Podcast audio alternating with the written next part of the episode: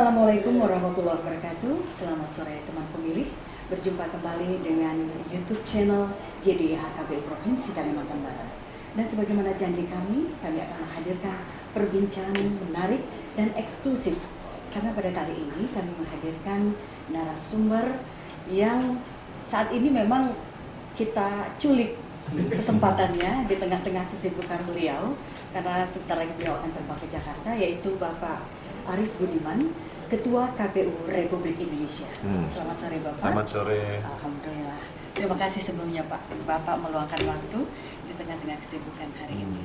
Baik Pak, eh, untuk menghemat waktu yang ada eh, terkait dengan terbitnya Undang-Undang Nomor 6 Tahun 2020 yang operasionalisasinya di KPU PKPU 6 2020 tentu ada hal-hal yang sifatnya eh, strategis yang menjadi perhatian dan apa namanya bahkan menjadi amanah untuk eh, penyelenggara tingkat bawah agar akomodasi protokol COVID ini benar-benar dilaksanakan.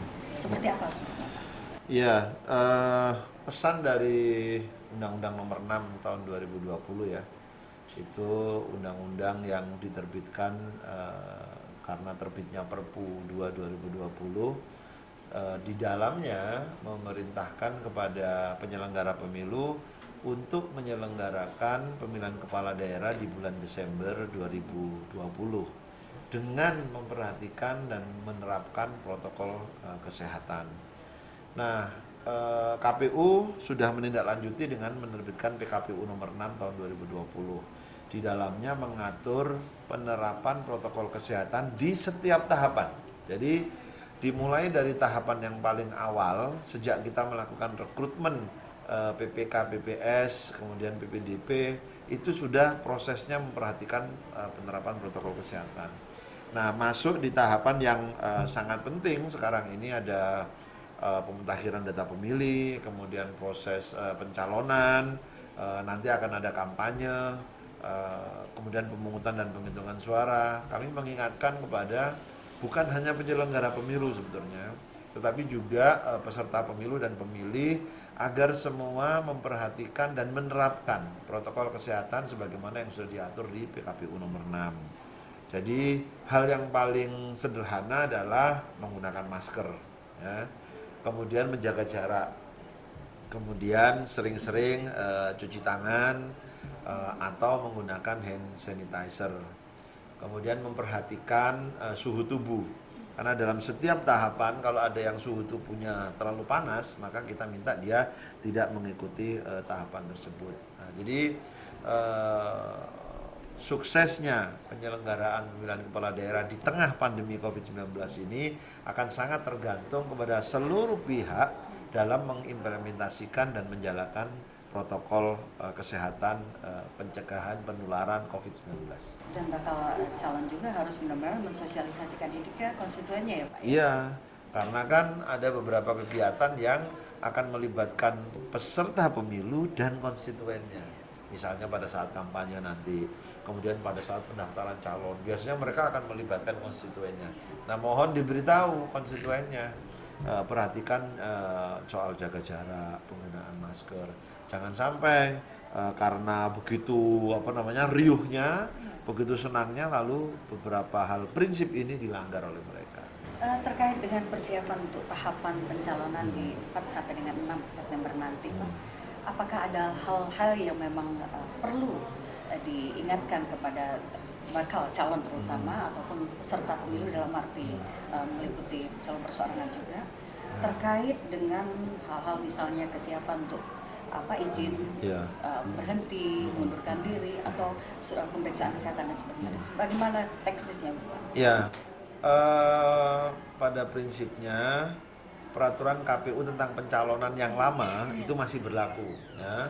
Hanya ada beberapa pasal yang kita lakukan revisi. Misalnya pada saat Anda menyerahkan dokumen, ya, itu harus disterilisasi, dibungkus plastik sterilisasi. Pada saat Anda datang ke kantor KPU tidak perlu membawa masa yang banyak, gitu ya. Itu beberapa hal yang ditambahkan, gitu ya. Tetapi untuk hal-hal yang eh, sudah diatur di peraturan KPU pencalonan dan masih berlaku, mohon eh, para peserta pemilu atau bakal calon eh, bakal pasangan calon dalam pemilihan kepala daerah 2020, Anda harus memenuhi kelengkapannya seluruhnya. Karena kalau kurang satu saja, itu Anda dinyatakan tidak memenuhi syarat. Dan menyerahkannya tepat waktu. Jadi eh, pendaftaran pasangan calon akan dilakukan tanggal 4 sampai tanggal 6. Jadi dua pesan saya. Pertama, penuhi seluruh syarat-syaratnya. Yang kedua, penuhi dan serahkan kepada KPU tepat waktu. Artinya daftarnya tepat waktu. Beberapa syarat yang perlu diperhatikan ya tentu menyangkut pertama uh, kalau melalui partai politik ya dukungan uh, dari partai politik ya. Uh, jangan sampai uh, secara administratif ya, ya itu uh, salah gitu loh. Misalnya yang harus tanda tangan ternyata iya. bukan orang yang berat tanda tangan. Ibaratnya Jadi sudah harus dikelirkan dulu. Iya, itu ya, harus ya? harus bersih. Kalau calon perseorangan kan verifikasinya sudah kita lakukan ya. Kemudian uh, kelengkap selain kelengkapan uh, dukungan itu, syarat pencalonan itu ada juga syarat calon. Syarat calon itu syarat yang menyangkut diri Anda sendiri. Misalnya identitas, sudah punya KTP belum? Jangan-jangan mau daftar nggak punya KTP lagi kita. Jadi kemudian uh, apa keterangan-keterangan yang bersifat individual, ya, dari bank, kemudian uh, tidak pernah melakukan perbuatan tercela. Tentu ada apa koordinasi dengan pihak terkait yang mengeluarkan ya, KPU ini, ya, KPU melakukan apa namanya koordinasi dengan beberapa pihak karena memang ada beberapa hal yang KPU tidak punya kemampuan untuk melakukan itu. Misalnya apa? Misalnya pemeriksaan kesehatan. KPU kan bukan orang yang ahli memeriksa kesehatan sehingga bisa menyimpulkan seseorang itu sehat atau tidak. Nah, itu maka kerjasama dengan rumah sakit verifikasi ijazah uh, pendidikan misalnya. Nah, mungkin itu bekerjasama dengan dinas pendidikan. Kemudian uh, terkait dengan keterangan bebas uh, apa namanya uh, pilot ya itu itu dengan uh, pengadilan bebas pidana, kemudian perbuatan ya, tercela dengan kepolisian. Jadi beberapa itu bisa dilakukan sendiri oleh KPU, tetapi beberapa dokumen yang lain itu verifikasinya ya. ya berkoordinasi dengan uh, lembaga terkait. Uh, melihat kondisi seperti ini Pak ya, COVID ini tantangan hmm. ya Pak ya, tantangan khususnya pada penyelenggara. Uh, menurut prediksi uh, berangkat dari pengalaman yang lalu dan kondisi yang, yang banyak kita uh, ikuti sekarang kita amati dari luar negeri ataupun yang sedang berjalan ini untuk angka partisipasi ini bisa nggak kira-kira Bapak menjelaskan tolak ukur sehingga KPU bisa menentukan sekian persen?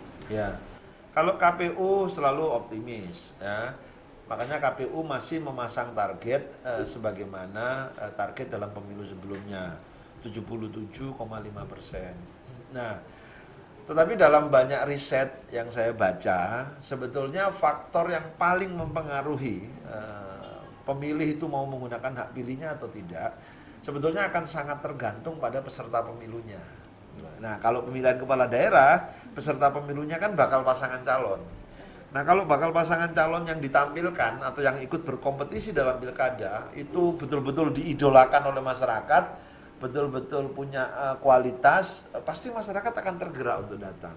Tetapi kalau yang disodorkan itu atau didaftarkan itu pasangan calon yang tidak berkualitas, tidak memenuhi harapan masyarakat, uh, kemungkinan masyarakat juga akan enggan untuk apa namanya datang ke TPS menggunakan hak pilihnya. Kenapa kesimpulan ini uh, bisa muncul? Seringkali saya bertanya kepada mereka yang tidak mau menggunakan hak pilihnya. Apakah Anda tahu ada pemilu? Tahu Pak, saya Pak. Loh kenapa kok Anda tidak menggunakan hak pilihnya? Nah, lalu alasannya itu tadi salah satunya. Ya masa calonnya begitu-begitu aja gitu. Maka penting bagi masyarakat pertama untuk bisa ya kalau calon perseorangan ya maka eh, yang muncul itu adalah orang-orang yang berkualitas. Kemudian penting bagi partai politik kalau misalnya yang eh, maju calonnya itu berasal dari eh, dukungan partai politik, maka partai politik memilih calon yang memang betul-betul berkualitas. Nah, jadi kalau eh, calonnya berkualitas, kompetisinya bagus, masa saya yakin masyarakat mau menggunakan hak pilihnya. Uh, jadi di kondisi pandemi ini Pak, tentu ada strategi dari KPU sendiri di, di nanti di tahapan kampanye supaya memang benar-benar pesan-pesan uh, dari seorang bakal calon atau hmm. pasangan lah benar-benar uh, menjadi daya tarik lah begitu. Hmm. Apakah dari visi misi ataupun program-program mereka. Seperti apalah nanti bentuknya Pak? Uh, sebenarnya KPU tidak punya ruang ya untuk untuk bisa berkreasi lebih banyak. misalnya mereka diminta bicara ini itu segala macam itu sebetulnya ruang itu tidak terlalu uh, luas karena undang-undang sudah menentukan tema uh, debat adalah 1 2 3 4 gitu ya. Nah, hari ini KPU menambahkan satu tema lagi untuk debat karena kita sedang menghadapi uh, pandemi Covid-19 maka salah satu tema yang kita usulkan adalah bagaimana bakal pasangan calon ini membuat strategi, membangun strategi untuk memerangi pandemi COVID-19. Ada bocoran ya Pak? Ya? Nah, ini bocoran nih persiapan ya, bakal calon nih. Seperti apa strateginya? Nah, jadi ya? tema-tema itulah yang uh, uh, apa namanya uh, mudah-mudahan yeah. Uh, bisa bukan hanya dijanjikan ya oleh uh, pasangan calon tetapi ya. dia nanti juga bisa mengimplementasikan strategi itu minimal jadi contohnya ya Pak ya iya jadi kan ada soal perekonomian kesehatan hmm. uh, kemudian ya layanan publik yang lain ya uh, termasuk uh, strategi menangani uh, COVID di tengah pandemi ini sejauh ini keyakinan Bapak dengan kesiapan penyelenggara sampai ke tingkat bawah tentu Bapak sudah melihat ya. Uh, mengevaluasi kesiapan kita itu sejauh ini um, untuk tanggal 9 Desember nanti? Iya, saya sudah me, me, me, ya memonitoring, memberikan supervisi. Tentu uh, tidak sanggup ke seluruh tempat, ya. Tapi dari beberapa tempat yang saya monitoring, uh, saya melihat mereka secara umum siap untuk menyelenggarakan pemilihan kepala daerah ini uh, ada beberapa indikator yang bisa kita jadikan uh, ukuran itu. Ya pertama tentu soal regulasinya. Ada PKPU-nya, ada keputusan KPU, ada keputusan KPU provinsi dan kabupaten kota. Itu uh, sudah disiapkan perangkatnya. Yang kedua SDM-nya. SDM-nya masih lengkap semua. Jadi uh, mudah-mudahan uh, mereka sampai dengan selesainya tugas tidak terhalang apa pun ya, kesehatan, keselamatan gitu ya. Yang ketiga anggaran anggaran ini dipenuhi baik dari APBD maupun APBN. Ya, hanya ya masih ada beberapa yang belum uh, eh, 100% diselesaikan, tetapi anggaran yang sudah ada dalam rekening KPU itu masih cukup untuk digunakan. Nah, kalau melihat tiga indikator ini uh, secara umum saya bisa simpulkan mereka siap untuk menjalankan Pilkada 2020. Kalau untuk Bapak secara pribadi dan juga sebagai representasi dari KPU secara nasional, ada pesan atau seperti apa kira-kira uh, yang menjadi uh, konsentrasi lah ini uh, harus ini harus uh, begini seperti ya. apa kira-kira uh, kepada penyelenggara pemilu saya ingin memberi pesan dalam uh, menyelenggarakan pemilihan itu uh, hal yang penting adalah membangun kepercayaan publik ya. nah dalam membangun kepercayaan publik, maka ada empat hal yang harus Anda jaga dan kerjakan. Yang pertama, Anda harus bekerja secara transparan. Ya. Karena hanya dengan transparan, publik akan percaya dengan kita. Yang kedua, Anda harus profesional. Sebagai penyelenggara pemilu, Anda tahu betul apa itu pemilu, apa yang harus dikerjakan. Kemudian yang ketiga, Anda bekerja dengan integritas yang bagus. Bekerja dengan integritas yang bagus itu bekerjanya mematuhi regulasi yang ada. Yang benar dia katakan benar, yang salah dia katakan salah. Yang keempat, Anda harus bekerja sebagai sebuah teamwork yang bagus. Karena lembaga KPU itu unik. Pengambilan keputusan-keputusannya kan tidak bisa dilakukan oleh seorang diri, ya. Harus dilakukan dalam sebuah tim yang uh, bekerjanya kolektif kolegial. Maka teamwork yang bagus itu tentu akan membuat kepercayaan publik uh, tinggi kepada kita.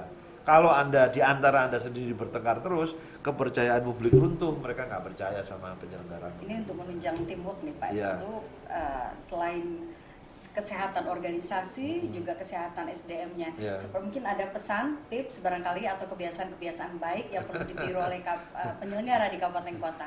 Mungkin Bapak yeah. sampaikan saja. Uh, kepada teman-teman saya baik di tingkat pusat di provinsi maupun kabupaten kota makan yang cukup istirahat yang cukup dan dibarengi dengan olahraga yang cukup dengan begitu kesehatan anda akan terjaga kalau sehat maka anda tidak mudah diserang penyakit dan di masa pandemi COVID 2, pandemi COVID-19 di tahun 2020 jangan lupa protokol kesehatan harus Anda terapkan dalam kehidupan sehari-hari. New norm harus kita bangun menjadi kebiasaan kita sekarang. Baiklah teman pemilih, akhirnya kita ke penghujung bincang-bincang kita dan sekali lagi Bapak kami terima kasih Terima sekali. kasih. Bapak sudah banyak Iya. tadi rencana saya Ah. hanya beberapa saja pertanyaan ternyata mengembang juga Ah, ah. sesuai dengan kebutuhan dan sebenarnya ini menjadi juga apa namanya harapan dari Hmm. teman pemilih mendapatkan informasi untuk penambahan wawasan. Baik teman pemilih, demikian bincang-bincang eh, eksklusif kita dengan Ketua KPU Republik Indonesia dan Nah, nanti kan perbincangan menarik lagi, mudah-mudahan beliau mau datang Ah. kembali ke Insya Allah. Barat. Amin. Baik, jangan lupa like, subscribe, dan share. Assalamualaikum warahmatullahi wabarakatuh. Waalaikumsalam.